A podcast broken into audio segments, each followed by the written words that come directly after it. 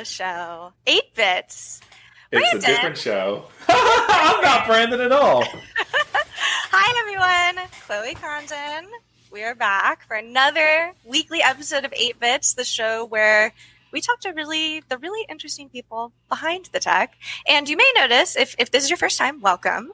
But if you're a, re- a repeat guest or, or, a returning viewer, you may notice that Brandon's looking. My usual co-host, Brandon Minnick, is looking a little different today. How He's a little more Puerto Rican today. Uh, yeah. Hi.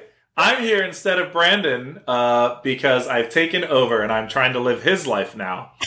and uh, and to that effect, I'm very sorry for all the bad Xamarin code I'm going to write. yeah, yeah. We need to brush up your Xamarin a little bit. But um, little. Wayne, before PJ, you've co-hosted the show. Gosh, three or four times. You've stepped in for uh, me when I've been out. You're kind of our understudy at this point. I'm I'm the uh, something's happened and we need someone to fill in one of three spots, and yes. Uh, y'all call me because this is uh, just about when school gets out for me because I'm a teacher, and so I'm like, yeah, I'll hop on. Um, but I'm not technically in tech yet, uh, but I am working to get into tech, and so I am.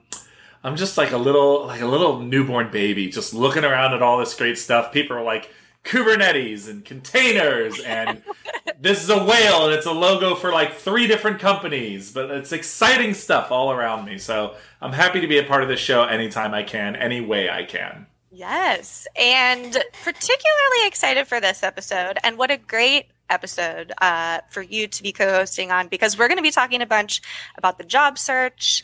Uh, we're going to be talking about HR. We're going to be talking about restaurants. Tune in. That's that's what we call a little like exclusive. We're going to get to that in a minute. Uh, but before we bring our wonderful guest on today, and let's talk a little bit about what's been going on this week. Uh, we, we've got some people in the chat. What's 8 bits? Great question. If you're just joining us, uh, 8 Bits is a show where we talk to really interesting people behind the tech. Um, if you joined us last week, we had um, Taylor, who is a Broadway actor uh, who was on Broadway for seven years, who now works over at Twitch um, in their different various capacities as um, sports community or esports community, I should say. Um, we have a bunch of people on the show, like Microsoft employees, uh, people who are just doing really interesting stuff in tech and learning about their path here. We've had, gosh, who have we had on the show, PJ? Let's break it down. Oh a couple gosh. Well, you, guests. I've been a guest. We had Taylor last week. Uh, we have had, you have had, oh, who did you have? It was, uh, he also writes in Xamarin. Uh, he was from the Dominican Republic. Oh, Lewis, yes. Lewis. We and had, uh, We've had Cameron, who started out no previous um, tech experience, has been at Microsoft 20, gosh, 20 plus, 22 years, and uh, has worked his way into tech. So we like to interview a lot of people who have found really interesting paths into this industry. So everyone who all different shapes, sizes, walks of life. And uh, yeah, today is no exception. I'm really excited Real I'm quick. very excited. This is this is very weird for me though too because uh, uh, normally when I see you on my screen and I see me on the screen next to you, I'm getting ready to uh, talk about uh, something we created together, uh, Shania Bot, the yes. the Twitter bot that loves Shania Twain. What and... an amazing segue to what I wanted to go to next. Tell the Chloe, I, I just read what you wrote for me in the notes. You said read this sentence exactly, so I don't know. Um, Shania Bot is a collaboration between Chloe and myself. Uh, like I said, I'm right now I'm a high school teacher. Um, I'm learning to code in a couple different languages, trying to find what works best for me. And uh, Chloe uh, met me through Brandon, the normal host of the show. And Chloe suggested, listen, you got to start making projects. You can't just do uh, Codecademy and all this other stuff. So you got to pick a project and I saw on the internet someone who said, "Hey, if uh, if I were Shania Twain, every day at in the morning, I would tweet "Let's go, girls." And I said, "Chloe, is this something that like we can make?" And she was like, "Oh my god, yeah!" And she she like canceled all her plans for that Saturday. Told me to get on a call and was like, "We're making a Twitter bot." And I had no idea what was going on, but I was along for the ride. And we've gotten this Twitter bot. Every day she says, let's go, girls. Later on, she says, okay, so you're Brad Pitt. That's a new feature. brand new feature as of last Friday. Um, but yeah, this started as a really basic, basic Azure Logic App bot, which if you are interested in learning how to build something really simple like this, we have a link at the bottom, aka.ms slash Shania rules with mm-hmm. a Z. Mm-hmm. But essentially what this is, is a bot that is on a timer. Um, we basically used a really simple UI um, in the Logic app uh, UI builder um, that we said, okay, we logged into the Shania Twitter account and we said every morning at 9 a.m. PST, noon EST, tweet, let's go girls. That's all we That's wanted. That's it. um, and from there, uh, we've been adding all these really fun features. Like we, gosh, what did we do last week? Um, we used. Oh man, last week was a big one for Shania Bot. Actually, yes. We've slowly been adding uh, that she'll reply to you if you ask if she's impressed or use the word impress, impressive, impressing. Uh, if you use that with her and tag her in it, um, when she's running, when the code's running, she'll reply back that don't impress me much. And we've added some emojis to that now. It's a random uh, selection from an array we created that imitates one of the lines in the song that precedes that don't impress me much from the great hit song that don't impress me much. ah, yeah, and we also uh, have played around a little bit with adding different delays and features too. So this all started as an Azure Logic app, which the link below will tell you how to do an Azure Logic app. But now in VS Code, we're just building on top of that functionality. Yep. So um, it's been super fun to just learn. Okay, so maybe what happens if we want to randomize an emoji? Like, how yep. do we trigger that off an Azure function? So if you're interested in learning about that, uh, definitely follow Shania Bot. Coming soon, I'm thinking, because to give people an idea of what uh, Azure Logic apps are, the aka dot ms slash Shania rules with a Z. Oh yeah, with um, a Z they're a really. If I hold on, you did a comma. There we go. I did a comma, y'all. Um, AKA dot ms slash Shania rules. I oh my god, I did a comma again. Um, but it's a really really simple. I promise I can type it. What's happening? I'm on a new keyboard. I'm sorry. I haven't broken. That's in all caps. the beauty of live shows. There we go. Introduction to Azure Logic apps. So logic apps are really a really really simple way to just automate and build things in a very very uh, easy concise way so other things that you can do with this for example would be monitoring a hashtag and then having a slack bot you know tell you hey someone's used this hashtag so i mm-hmm. think pj we'll see but i'm thinking a new feature that we've discussed doing this week, if y'all tune in on Thursday, is going to be us using Azure Logic apps to track when you and I, uh, using the Twitter API, tweet a specific hashtag. So, like hashtag Let's Go Girls, let's say, and then our Shania Twitter bot, and we can build this all in Azure Logic apps. Yep. Our Shania Twitter bot will say, "Hey, PJ and Chloe are live." That's what yep. I'm thinking. So I think that's a that's a great idea. and Logic Apps is really cool because it's it's it's no code. Uh, yeah. You don't have to know how to write a single line of code to use Logic Apps. It's an, it's an easy uh, user interface, and hey, Microsoft, pay me some money because I'm trying to get a job in tech. yeah, and uh, we'll share some links in the show notes of the recording of this, of where you can check out the recording of that. But we're just right. having a lot of fun playing with Logic apps, y'all. Honestly, that's really that's really all it is right now. Uh, learning's best when you're enjoying it. So uh, it's very nice of Chloe to like hang out with me on Thursdays on our Twitch channels and watch me learn to code and, and come up with solutions for our code and um, it's just uh, it's it's it's awesome and it's fun. So I'm retaining knowledge, which is good for, for my future employer. it's for the love of Shania. It's for the love of learning. It's uh, also I just feel like we're educating people on the Shania Twain song catalog, but that's a whole that's a whole other thing. we celebrate that whole catalog, especially the two singles that we reference in all of our tweets.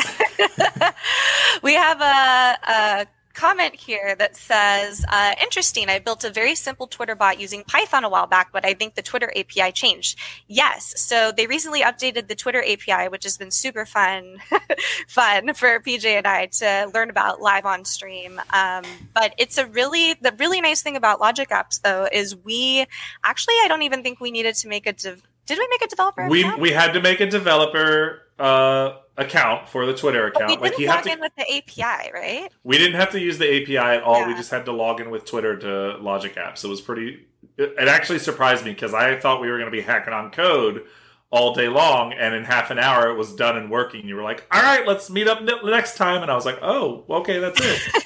and that's like the beauty of it, right? Is if you're an engineer, let's say working at a small company or a startup, and someone from marketing comes to you and says, Hey, we want to be able to track this hashtag, you can build that from scratch easily, but that's going to take time. So, logic apps are a really simple way to quickly automate those pretty basic services that you can just like do very very quickly um, yeah. but also it empowers people on your team who maybe don't have the coding knowledge or have kind of a low code uh, understanding of technology to be able to build it themselves so yeah. we're all about everybody being able to code, empowering. Yeah.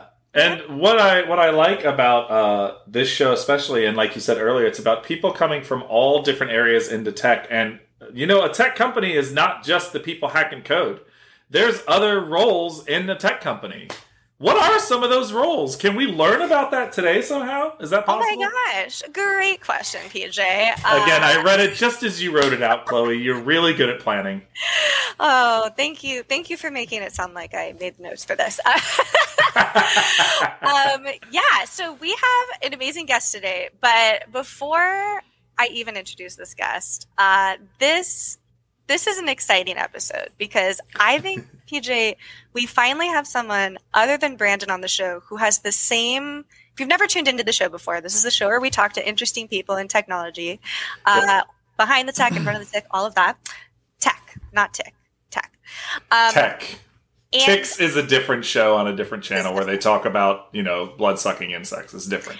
And we talk about all kinds of things on this show people's backgrounds, how they got into this industry, but we always end up on the topic of theme parks. Now, I know that our guest is as passionate about theme parks as we are. So I am. Oh, uh, very how are we going to end up talking about theme parks? Oh, it, it always happens. We'll find a way. Show. We end every show with it. So, that being said, uh, today we have a very special guest. You may recognize the last name of this person's guest, uh, this person our guest, um, because today we have a very special guest. Welcome to the show, Kim Minnick.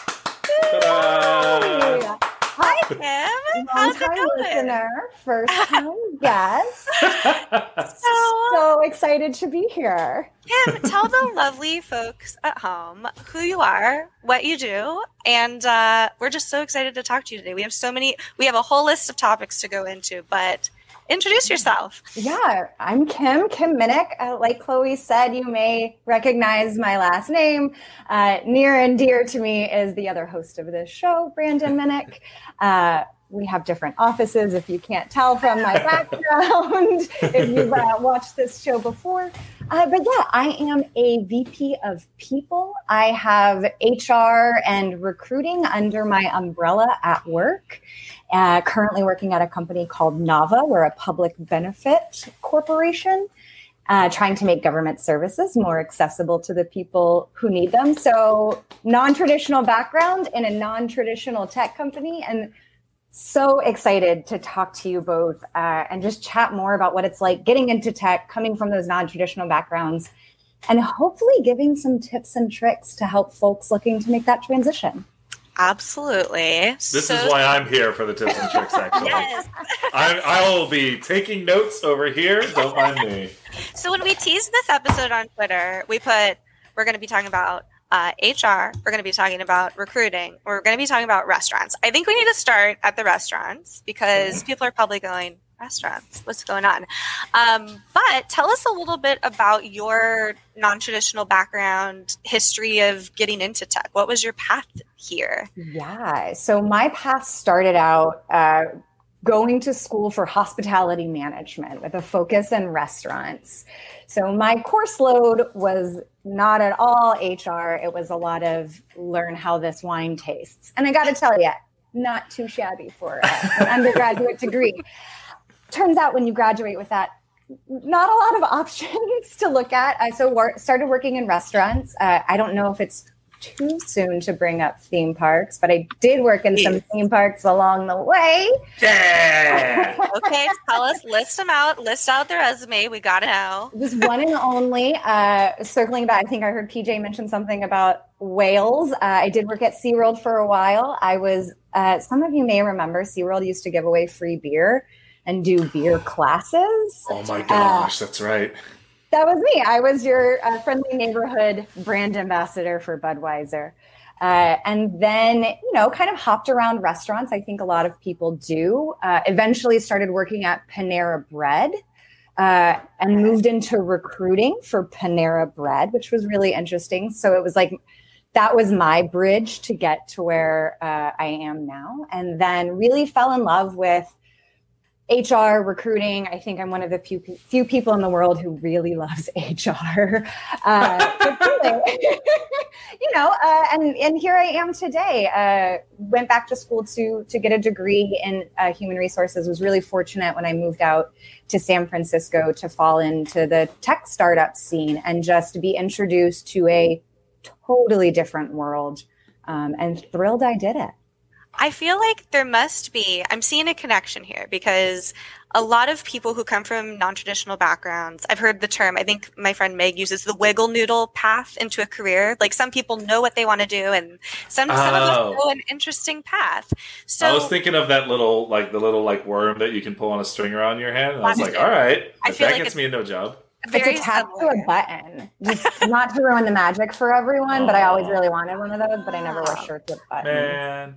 But All it right. sounds like H or HR, that industry is a lot of people operations, right? And mm-hmm. was that your intention with a hospitality degree? Like where what were you setting your sights on originally when you decided to get that degree?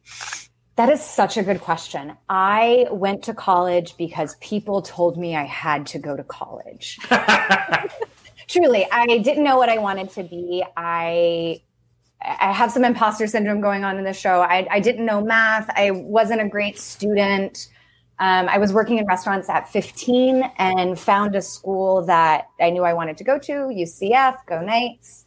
Uh, and they had a hospitality management degree. And I was like, okay, well, I, I originally went to college for theater and I auditioned to be in the Master of Fine Arts programs and got a real swift rejection. so I decided to take a different path and stuck with something that I knew. Um, I just didn't know what I wanted to be when I grew up, but I knew that I had to go to college. So I don't know what I was looking for when I went to college.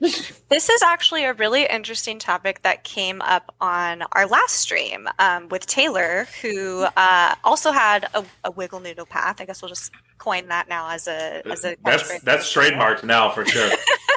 and you know when i think it's a really interesting thing that we expect uh, children i mean i was under 18 when i was making decisions about what to do in college to, to decide what to do for the rest of their lives yeah. um, so i think that's a really interesting comment to make, Kim, because often, um, you know, I work on the academic team here at Microsoft with a lot of students who are in university for computer science and they know what they want. But a lot of folks, PJ and I are good examples, and sounds like Kim, you as well, uh, find tech a lot later in their career. So I love how you've uh, used that part of what you enjoy and what you loved and moved it into this new industry. That's so cool.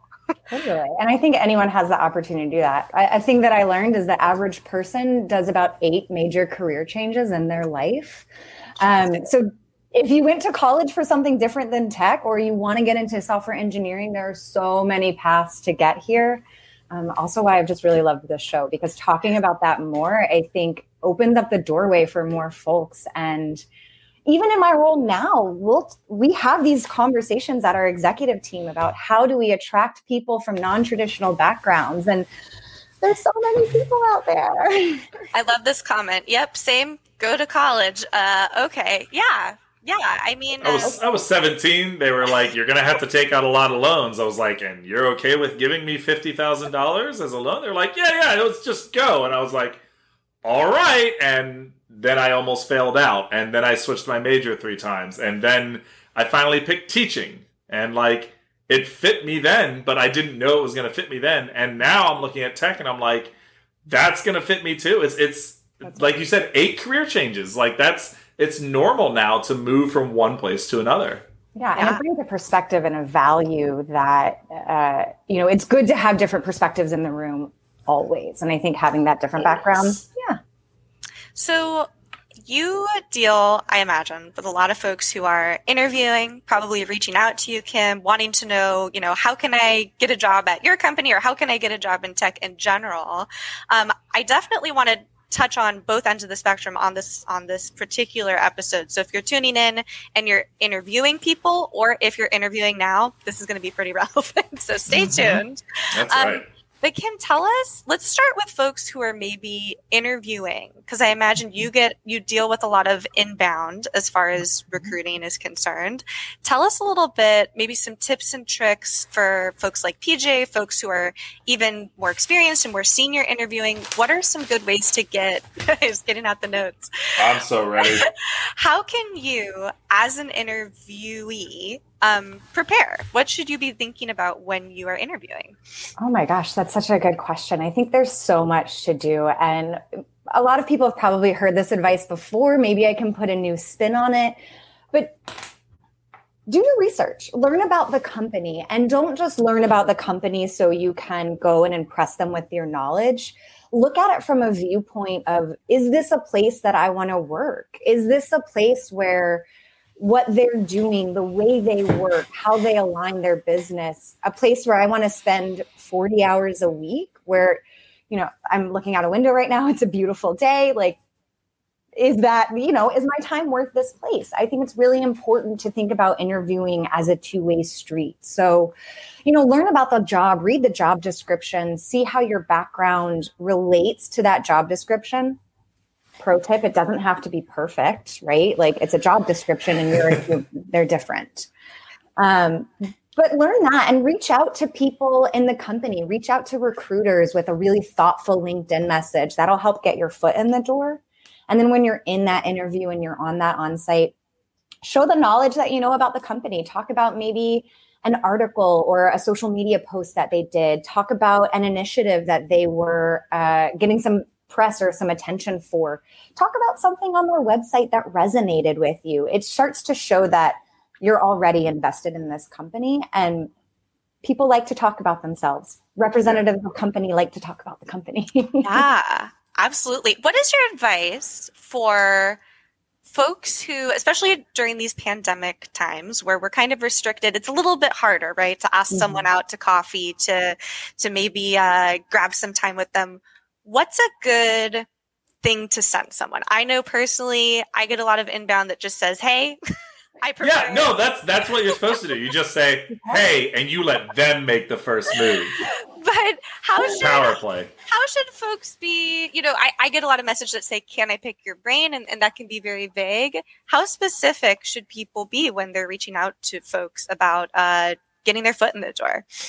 Yeah, I mean, personalize the message first off. So if you pop over to my LinkedIn, I've got myself in my picture and I've got my sidekick, otherwise known as my dog Kirby. Um, and a lot of times when people just send me a reach out and mention my dog, I'm like, cool, you took an extra three seconds to look at my profile. You actually care about speaking with me and, and making it a conversation versus getting something that you want. Um, as a it, my role doesn't leave a lot of time for uh, leisure throughout the workday. I just have a really busy schedule, so I want to make sure that when I'm investing time into a res- into responding to somebody, that they've invested time reaching out to me. So instead of saying the "Hey, I'm interested in what Nava's doing. Can you tell me more?" is very different than hey, I saw Nava speak about healthcare.gov and I saw Nava talk about how they're trying to make uh, government programs more accessible to the people who need them. Here's why that's interesting to me. I looked at your careers page. I applied for this job. Would you be willing to talk more about it? Like, okay, so I already know you're in my application system. Amazing. So I can go look at your resume. Um, I know that you've spent a moment looking up my company and learning about what we do and it resonated with you and you gave my dog a shout out. Like, what a way to get to my heart is talk about my dog. you heard it here. Compliment recruiters' dogs. That is the even if there's not a dog in the picture, just be like, I think you have a gorgeous dog there. Yeah, and they're like, totally. What do you? I have a turtle. I, how I do you feel about dogs? that's what it is. Hey, Do you have a dog? Yeah. I want to apply to your company. I feel like there's a lot to be said for having been in the recruiter shoes before. I was a mm-hmm. recruiter in a previous life. Getting the experience on the other side of the table, so to speak. It's almost like an American Idol where you've got mm-hmm. Simon, you know, everyone's on the other side of the table. They want you to be good. Like these people want you to succeed. They Oh want God, the most yes. talented person to come into the door and just sing the song for them and be the next American Idol. So I think it's important to not only keep that in mind when you're interviewing, but also hype yourself up in the same way you are your best marketer, so to speak. Yeah. if you're not your number one fan, why should I be? Like, be your number one fan. Always give yourself the edge. That's a Uh, really good way to put it. I like that. It sounds like a lot of. Go ahead. Oh, I was gonna say this is uh, where we're at just temporarily and maybe long term as more companies are moving remotely and dispersed across the globe. This is where networking is kind of iterating to. You have your social media, whether it be, you know, Twitter or these podcasts and streams, but also, you know, LinkedIn is still a professional platform. And it's a good place to connect with recruiters who are on LinkedIn all day. Yeah. And as far as so we talked a little bit about how to get uh, your foot in the door and recognized and just really cr- creak the door open to to get a wave in and say hello as a candidate you mentioned I just you- love the image. just like please let me in It's like someone's like like Javert like opening the window like oh I I- wanted a job please. please sir could i have a job um but how about the other side of the table? You mentioned that you have a lot of folks talking to you kim who are saying where do i find these non-traditional background unicorn candidates? How can people help make sure that they're bringing that diverse talent into their doors Yeah, you know, this is something that we take a lot of pride in at Nava. And it's something that, you know, I would be nothing without my recruiting team. So shout out to my recruiters, look them up on LinkedIn. um, Nicole Martin, Lauren Bermudez, they're great. But really, oh my God, I distracted myself. No it's fine we're talking about the the other side of the table as far as how can you make sure you're attracting the right talent actually a tweet that i saw the other day um, i think recently there was an all male panel at a tech Oh, conference yeah. recently. and um, there was a really astute comment from i believe it was ian coldwater that said if you are seeing an all male panel do something about it. You know, you don't mm-hmm. just give up and throw up your hands and say, you really have to reflect. I'm totally butchering this tweet, but definitely Ian puts it much more succinct and in 140 characters. But it, mm-hmm. essentially, it was educating folks and saying, hey, you you have to. It's not a if you build it, they will come situation. You know, mm-hmm. you need to reflect on okay, why aren't we getting these kind of candidates through the door? Where do we? What communities do we need to be engaging with? So, what's your advice for people who are hiring to make sure that they are getting a good, you know, not just one cookie cutter set of people in their pipeline? Yeah, it's there's so much amazing talent out there, and there's so many things to do. So, uh, first off, I think there's some good hygiene that you can always do uh, with your recruiting team at your company. Uh, for those in the know, if you know, you know, check out your funnel metrics. See if you can look at where perhaps different representations fall out of your pipeline.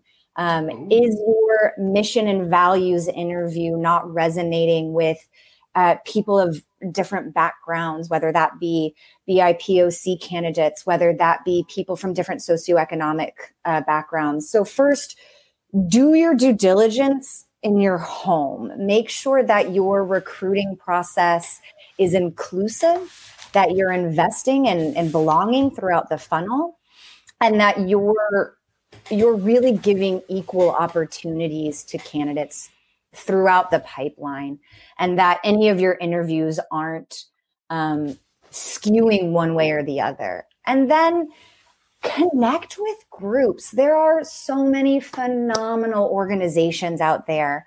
Um, just off the top of my head some really well-known ones uh, black girls who code lesbians who tech. These are there's so so many. I have like data sheets and excel spreadsheets of different groups uh, that we reach out to, and we work with a company formerly known as Local Job Network to help connect with those um, those communities and don't just do it for recruiting. Like it's so self-serving. Yes. Diverse perspective in the room is so so important Yeah. and it's not just about hitting a metric it's not just about you know pj and i as folks from non-traditional backgrounds and being a woman in tech and a puerto rican in tech we can say you know it is important to have these voices in the room. I think especially um, you know we see this in everyday situations naming of things.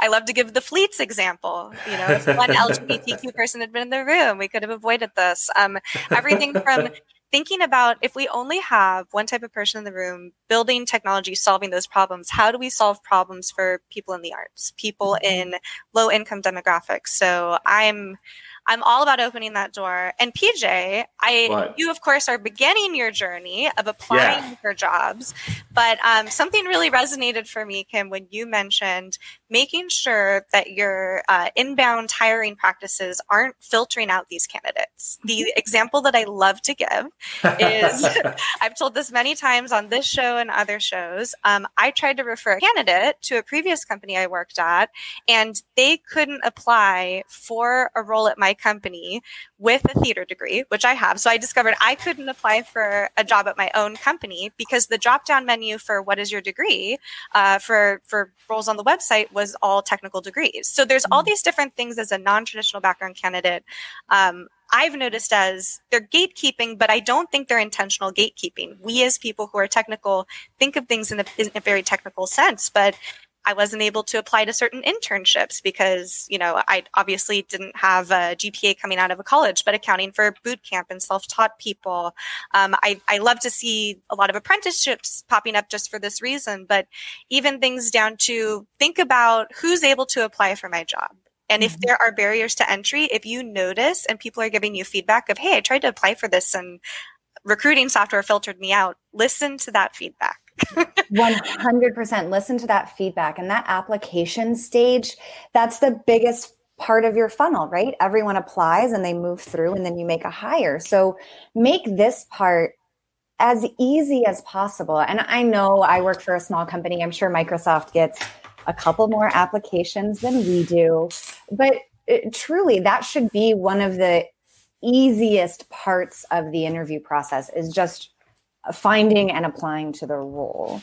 And then you know look at things from there. We found you know at, at a couple companies now i found that often we have a themed interview of mission and values. And it's really important that we're not um, expecting answers that maybe aren't accessible to everyone. So that's always a really good we used to talk a lot about fit. And then we realized fit was not really what we were looking for. It wasn't giving us different perspectives. It wasn't giving us people from different backgrounds. So, yeah, do your due diligence in house, invest in communities, make your application process easy, and learn. Listen to your candidates. So that listening to candidates is super, super, super important. Um, I, it, a lot of what you just said makes me think about the way I write tests for my students.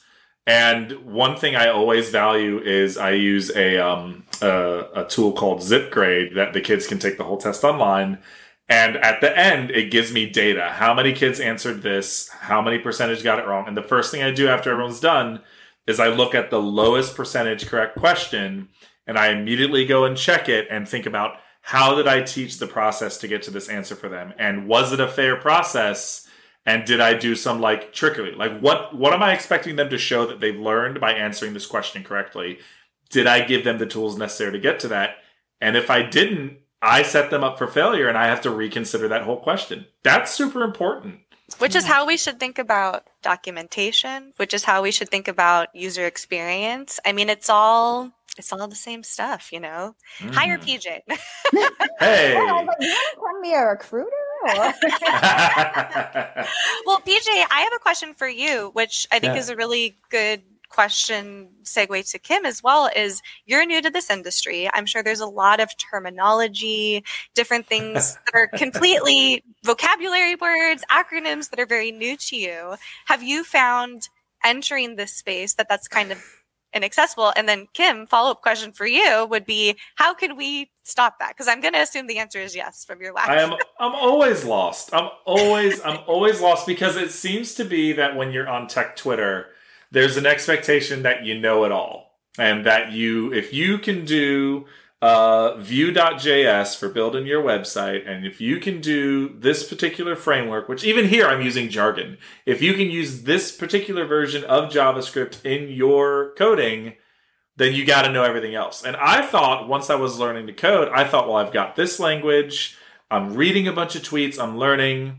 And I thought I knew what was going on. And then I tuned into a Twitch channel where it was a, um, I think it was, uh, a bunch of developers playing like a quiz game together. It's one that you were on, Chloe. Um, oh yeah, uh, DevOps Party Games, probably. DevOps Party Games, and I was like, oh, this will be funny because it's like a mix of like programmer humor on Reddit with like actual developer. I was like, all right, let's watch this, and I didn't understand any of the jokes enough to like vote. And I was just lost. They were like, "What's what's the best thing about Kubernetes?" And I was like, "Is that like a like a soda that I don't know yet?" And that's that's me just looking and going, oh well i have to learn that okay i have to figure out what that means yep i, sh- I gotta learn what that means and it just becomes a running list of things that like i have to pretend like i know what i'm doing with and just like dreamcast lover said yeah fake it till you become it yeah. fake it till you make it act confident. If you if you're wearing a suit and carrying a clipboard you can get in pretty much anywhere. But also i will say a positive mindset slash switch that i made in my life especially at microsoft y'all we have so many acronyms. It's kind of a joke here. Like everything is an acronym and some acronyms are the same. So i've been inspired by some coworkers like april and some other folks that i work with to ask what these things mean. Sometimes, you know, I think we can be kind of afraid of, you know, especially when we're first starting out to be like, yo, what's a Kubernetes? I've never, what is it a net? Like, I don't, is it a candy? What's the, what's the net carbs on that? But um, I think as soon as I became confident enough to be like, even as a worker at Microsoft to be, okay, MSA, do you mean this kind of MSA or this MSA? There's so many, even as someone who's senior and experienced, I still find myself, even in interviews and podcast things and everything that I do, going, huh? so, uh, Kim, ooh, we have someone here that says, uh, "Where do I get some Kubernetes soda?" Great question. I know. it's over in the. it's in the Docker machine. I don't know. Does that work? Is that funny? I'm sure it's in the cloud native kitchen. So, Kim, good. how can we make sure, as people, not only interviewing people, but just as an industry, making sure this is a friendly, accessible place for everyone? Yeah, you know, we have work to do. Uh, and I think it just becomes once you become ingrained in a company, you've been there for a year, you're on an interview panel, you forget that people don't know the acronyms that you use internally. So un- unfortunately, this is a time where I might actually, you know, tell candidate, like put it back on the candidate, speak up, be honest, say, hey, I'm not familiar with that acronym. Do you mind just taking a moment back to make sure that I understand fully what you're asking? There I would so much rather somebody say, I don't understand this question, or hey, I'm applying for an apprenticeship program, or I'm to, I'm making a career change. Uh, this is what I think you're asking, but can I clarify these points first? Interviewing is a two way street, it is a conversation. Um, don't I mean, yes, fake it till you make it. It's a little bit, and there, like, a lot of that fake it till you make it is just being confident in what you already know and clarifying where you still have areas to learn. You'll learn it, but yeah. you just might need a little extra time. Yeah, We're the people. I love you, Taylor. That's our amazing. previous guest, Taylor, uh, Broadway actor, faking it till you make it. Uh, I I agree. I feel like it's to be successful in tech you really need an equal amount of uh, confidence, mm-hmm. Willingness to fall on your face and want to throw your computer across the room a whole bunch, and uh, also just a curiosity and inquisitiveness to ask these questions because it can be yeah. scary, especially as a junior, PJ. And kind you know. curiosity will get you so far. Yeah. Be curious, be kind about it. Recognize that someone's spending some extra time to teach you, but like you both do this for your own like just for your own fulfillment people want to teach they want to tell you what they know just ask Yeah. This is something that Brandon told me too. I was getting ready. I was interviewing for um, a position at Florida Institute of Technology uh, at the end of the summer, and uh, he was like, "So this sounds like there might be some like IT work." He was like, "Do you know what this is?" And I was like, "Uh, not really." He's like, "If they ask that, that needs to be your answer, and you need to say something about how you don't know what that is." But you are ready to learn what that is if it's what the job involves. Transparency because is key for sure. Don't, don't lie about something and say, "Oh, I mean, I DNS the HTTP like twice a day, of course." yeah, like I'm all over that because if you pretend like you know something and you're accidentally right, they're going to hand you something and be like, "Yeah, you're good at this. You know what's going on." And you'll be right. like, "Oh no." But if you're honest, it, it allows for you honesty allows you to grow. And that's what's most important in any job. They want to see you get better. They don't want to see you stay the exact same level for the whole time you're with the company. They want to see you improve. And so admitting where you're starting is the best way to start improving. Yeah yeah. Growth mindset all the time. Growth yeah. mindset. Growth mindset forever. Growth and mindset growth mindset forever and ever guys growth mindset i just want to say growth mindset offline yeah yeah yeah just keep saying that Guys, um, I mindset. have. So we've talked a lot about we've talked we've talked a lot about getting your foot in the door, interviewing, what to ask the interviewees and interviewers. What That's about right. when you get the offer, Kim? Oh, I'm very interested in this answer too right, because like that's part. next. Because I know uh, PJ is definitely interested in this, and we had someone in the chat here say that they're a boot camp grad. And we have some self-taught people in the ch- in the chat as well who are looking to get into this industry. A really big thing that was was and is still so uncomfortable for me as an artist who's where I made very little uh, salary, if I wouldn't call salary, um, into technology, how do you think about things like offers, salary negotiations? Um, I know personally I was very uncomfortable with negotiating. What is your advice for folks who are either new to this industry or maybe have just not had the confidence to uh, negotiate before? Yeah, gosh, how much time do we have?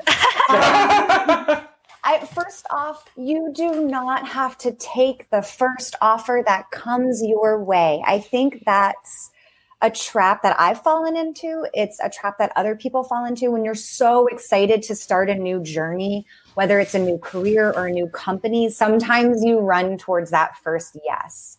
Uh, go back to the beginning of your job search. Think about what was important to you in your next role. Think about what this company that offer you provided before you even look at that dollar amount, think about is this a place where I can be my authentic self? Is this a place where I will be valued, where I can grow my skills? Uh, or is this a place that gives me the opportunities I'm looking for? Maybe you just want to do your job really well and go home and call it. Like, consider that. So, you've gotten the offer. First off, celebrate. Recruiting and an interview process is hard. Like, do not uh, rob yourself of the moment of excitement. I think someone in this chat said party it up. And yeah, like party yes. it up. Um, but then start thinking about, you know, first off, does this salary match my current needs? Like, that needs to, uh, base salary is the largest component of what in HR we call total rewards. Some other components that are good to think about in total rewards is there a retirement plan? Do they offer a 401k? Do they offer a match? What does that look like? Another of those things is equity. Do they offer equity or stock options? Um, I am not an equity attorney. I would recommend you you reach out to people more professional, but equity does have a dollar value. You should understand how that impacts your total compensation. And then think about things like work life balance. Some yeah. companies are very driven for professional development. Uh, and they will constantly push you to grow. Sometimes that's going to be more than 40 hours a week. Some companies will offer you more of a, a lifestyle where you can take a lower workload, but still find that professional growth and development that you're looking for consider th- i know a lot of us are working from home right now but uh, if and when we do go back to offices consider is there uh, food drinks coffee? My first job i put two dollars a week in the honesty coffee jar so i could have coffee at the office. Like those are things even the little things are things to consider. Um, and most I love, Oh. I was just going to say, I love the point about thinking of benefits and an offer beyond just the uh, things that are on paper. Work life yeah. balance is kind of this thing that I think we're just so excited about the interview and the job process and the prospect that sometimes we don't think like, hey, is this is a startup environment? Is it going to be hustle culture and am I going to be exhausted all the time versus will this give me what like what your what is it uh hierarchy of needs kind of thing. Like, does this satisfy Maslow's hierarchy of needs? Yes. Thank you. I need to know that for education. Technology's hierarchy of needs. And I love the idea of, and this is so hard to explain to newer people in this industry that the interview is two ways. And I love mm-hmm. this comment here from someone that says, What about these questions from the interviewer? Like, where do you see yourself in five years? What's the best answer? But I think also what are good questions for an interviewee to be asking, Kim? Yeah, I think if you, there's a lot to unpack here, and I want to actually circle back to the salary negotiation part. Um, it's very important. Someone in the chat said, "What if those needs are I need more money?" I yeah. hear you. That is a valid answer. Maybe mm-hmm. don't say that in your interview, but it is a valid answer. Yeah. Um, you know, professional growth, professional expansion, job expansion often comes with salary. And I think it's really important understand how they got that number. Yeah. What are you doing in your salary practices to get that cash compensation number? Are you benchmarking against roles in the market? Are you engaging in internal parity? Um, making sure people in the same role are paid equally understand where they got that number from. And if their reasoning and logic and the number is right for you, then think about all those other questions. Um, good. Uh, what questions like where do you see yourself in five years? Um, that's truly, if anyone asks you that question, I would say, well, five years ago, I didn't see myself living through a pandemic. So, hey, that's such a good answer. Holy moly. But let's talk about more obtainable growth. I always say like five years is a really long time, particularly in tech. We just move so fast. Five years ago, my iPhone wasn't near what I thought it was going to be. Um, and I didn't invest in a product roadmap with the skills and expertise that Apple has for my personal career. Um, so just be really honest about where you want to grow in your foreseeable future. What is your timeline and and how do you want to grow? What's important to you? If it's a new skill, if it's an accomplishment, maybe you want to go speak at a conference. Talk about that. Talk about what your growth path is on your timeline, and um, throw away the five year mark. That's. Whew. I yeah. I really think a lot of people think that with the five year question, uh, the best answer is always, "Well, I'll be at this company and I'll be working really hard for you." And people think that that's what they're supposed to say to that. A mm-hmm. lot of these questions always feel like there's a well, what, what answer? What answer are they looking for? And yeah as an English teacher, I know what it's like to look out at a sea of faces eh, who are struggling to find the right answer when I asked, What do you think is happening here? so I can understand that uh, when someone asks that question, uh, we need to understand as someone who's interviewing, they're they're not waiting for you to say the magic word and they go check you said it and like confetti shoots out they just throw bags of money at you. That's not how it happens. They're looking to get to know you and they're looking to understand you and it's become a cliche, but like Kim said, you can take that question and you can work it into something where really you just talk about your personal growth and what you want to accomplish. Sometimes answer the question you want to answer, not the question that was asked. Oh, man. You're more in yeah. control than you think. I, I recognize, yeah, like yeah. pay uh, pay homage to the question that was asked. Yeah yeah, I hear you about five years. Actually, I've been on a more, uh, you know, attainable growth timeline. And I'd love to talk to you about what I've been working on and where I think that'll lead me. And that shows a little bit about more about who you are as a human being. Um, and it helps connect the interviewer to you as a colleague. Yeah. yeah. I think I'd like to talk about where I'll be in 30 years. yeah, right. It's an apocalyptic wasteland. The hunt for water, is on. Yeah. water world. Um, I love this comment that says it's interesting to think of interviewers as people who are just as nervous about finding the right candidate as you are to be the right candidate. You know, I love this comment because that fundamentally changed how I thought of auditions as an actress once I was on the other side, on the recruiting side, even as a recruiter, going, oh, I want these people to, I don't want them to fall on their face and do a terrible Right. job. I want you to be good. Otherwise, this is a waste of my time. Um, so remember that. Like you have a lot more power than you think you do in the room yeah, candidate. we want you to be successful. We want you to have a great interview process. We want you to be well prepared. Ask your recruiter how to prepare for your on site. They will give you tips and tricks. Yes. Yes. Yeah. yes. And interviewers are nervous. I do interview training at my company, and that's one of that's like a five minute talk where we say like, "Hey, you're nervous. The candidate's nervous. It's okay. Like we're just trying to find. We're never going to find that perfect bullseye. It's not going to happen. But we want to get close. So we just want to get to know people. I'd What like to point out that's a lie. I am a perfect bullseye. He's perfect. If you hire me, I it'll be the best thing you've ever done. So, Probably. PJ, do you know what questions you're going to ask your interviewer? Oh my. Well, so when I get an interview, um, the most important thing for me is going to be having a path towards growth. Um, right now, I'm applying towards junior developers, uh, junior DevRel, um, which is a developer relations, essentially someone who helps developers use a product for a company. And also, um, I found out recently that technical writing can be something that I might do.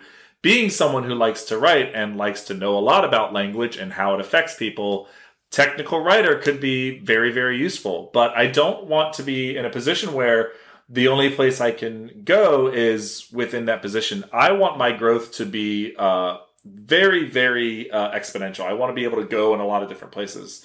So I don't want to end up in a technical writer role where there's no chance for me to ever move out of that and I'm just stuck writing. So for me, I would ask questions about the role. If I was interviewing for a technical writer role, I would be asking questions like, how closely do I get to work with the engineering team? How closely do I work with? Is this something I report to marketing, or is this something where I report to um, the developer advocate lead at this company? And what's important to me is knowing that I'm not going to be in this desk forever, and I know I'm going to grow. I'm going to know. get better. Yeah. And I'd say, like, okay, so companies are going to ask you these questions like, where do you want to be in five years? We know that. Ask, turn it back on them. What are you going to do to invest in my growth? Understand what their internal mobility. That's what I was just about to say. Perfect. we had a comment here that says asking about internal mobility department or something like that might be a good idea. Yeah, absolutely. Mind ask about their internal mobility philosophies. Ask about their professional development and mentorship programs.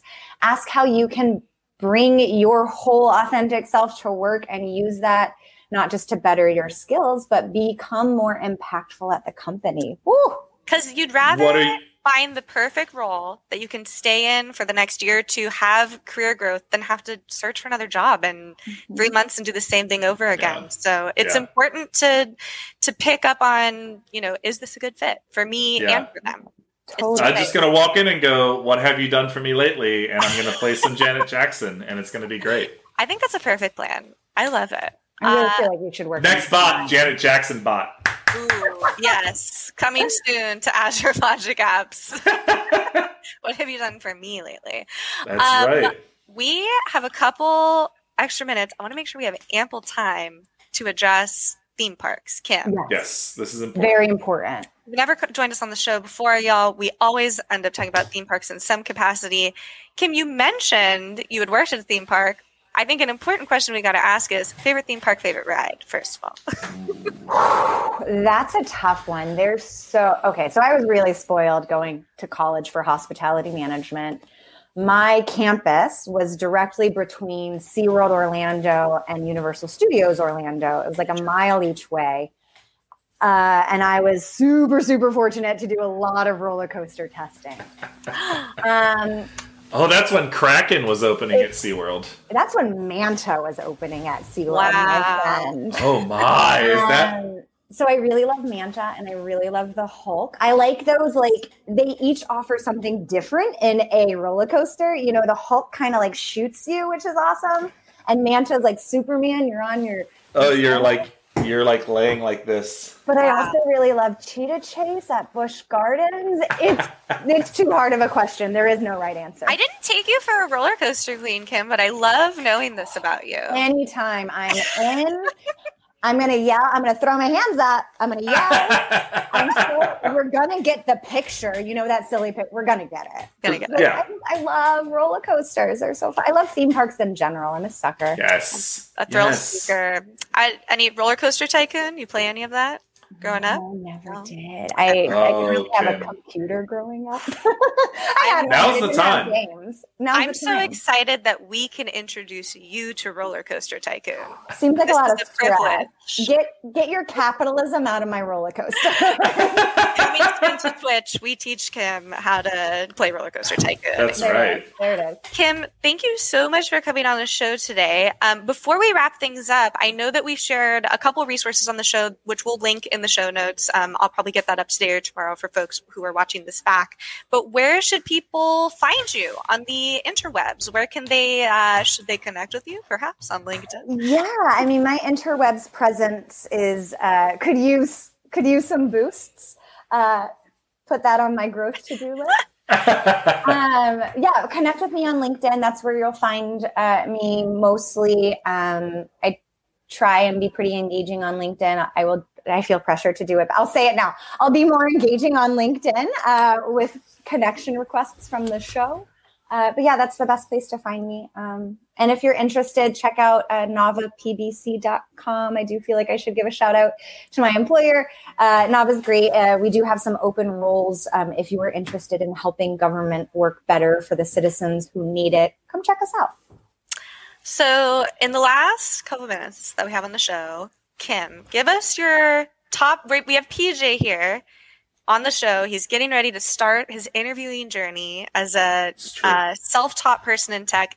Give us your top three tips for PJ. And any, we have a bunch of folks in the chat as well here who are saying they're getting ready to start interviewing. They're, you know, self-taught or they're coming in here from a boot camp or university. Give us your three tips on how to be successful. Reach out to recruiters at companies you're interested in with that kind, curious, and personalized message. Um, before you apply to a job posting, review the job description, look at those keywords, and try and mimic them in your resume. Uh, your resume that is, you know, talks about your accomplishments and your successes. Try and match that to the job description. And I, I, I know this is old advice. Send thank you notes. Just send a thank you note after an interview. Um, it's I feel like that's really old advice. I think I've heard it a lot, but uh, it's really rare that I get a, a kind follow up email. And it's just interviewing is about human connection. Yes, it's about skill evaluation. Yes, it's about finding the right role that's right for you at the right time, but it's also about connection. So even if this role doesn't work out today, maybe that person can help connect you in the future. So foster those relationships. Sounds like confidence is really key here. Like a healthy amount of admitting your strengths and weaknesses, but also owning that and being confident.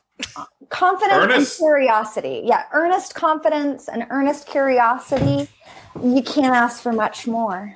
The Earnest is my favorite word. Of being earnest in a tech interview. I feel like that's a talk for you, PJ.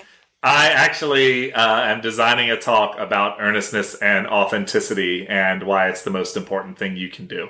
We love. We love. We'll we'll help with the title. I feel like there's an important importance of being There's an acronym and- somewhere we can do. I mean, that's the thing. It's got to be We'll literary workshop tied, it. you know? workshop That's Workshop. right. Well, Kim, thank you so much for coming on the show today.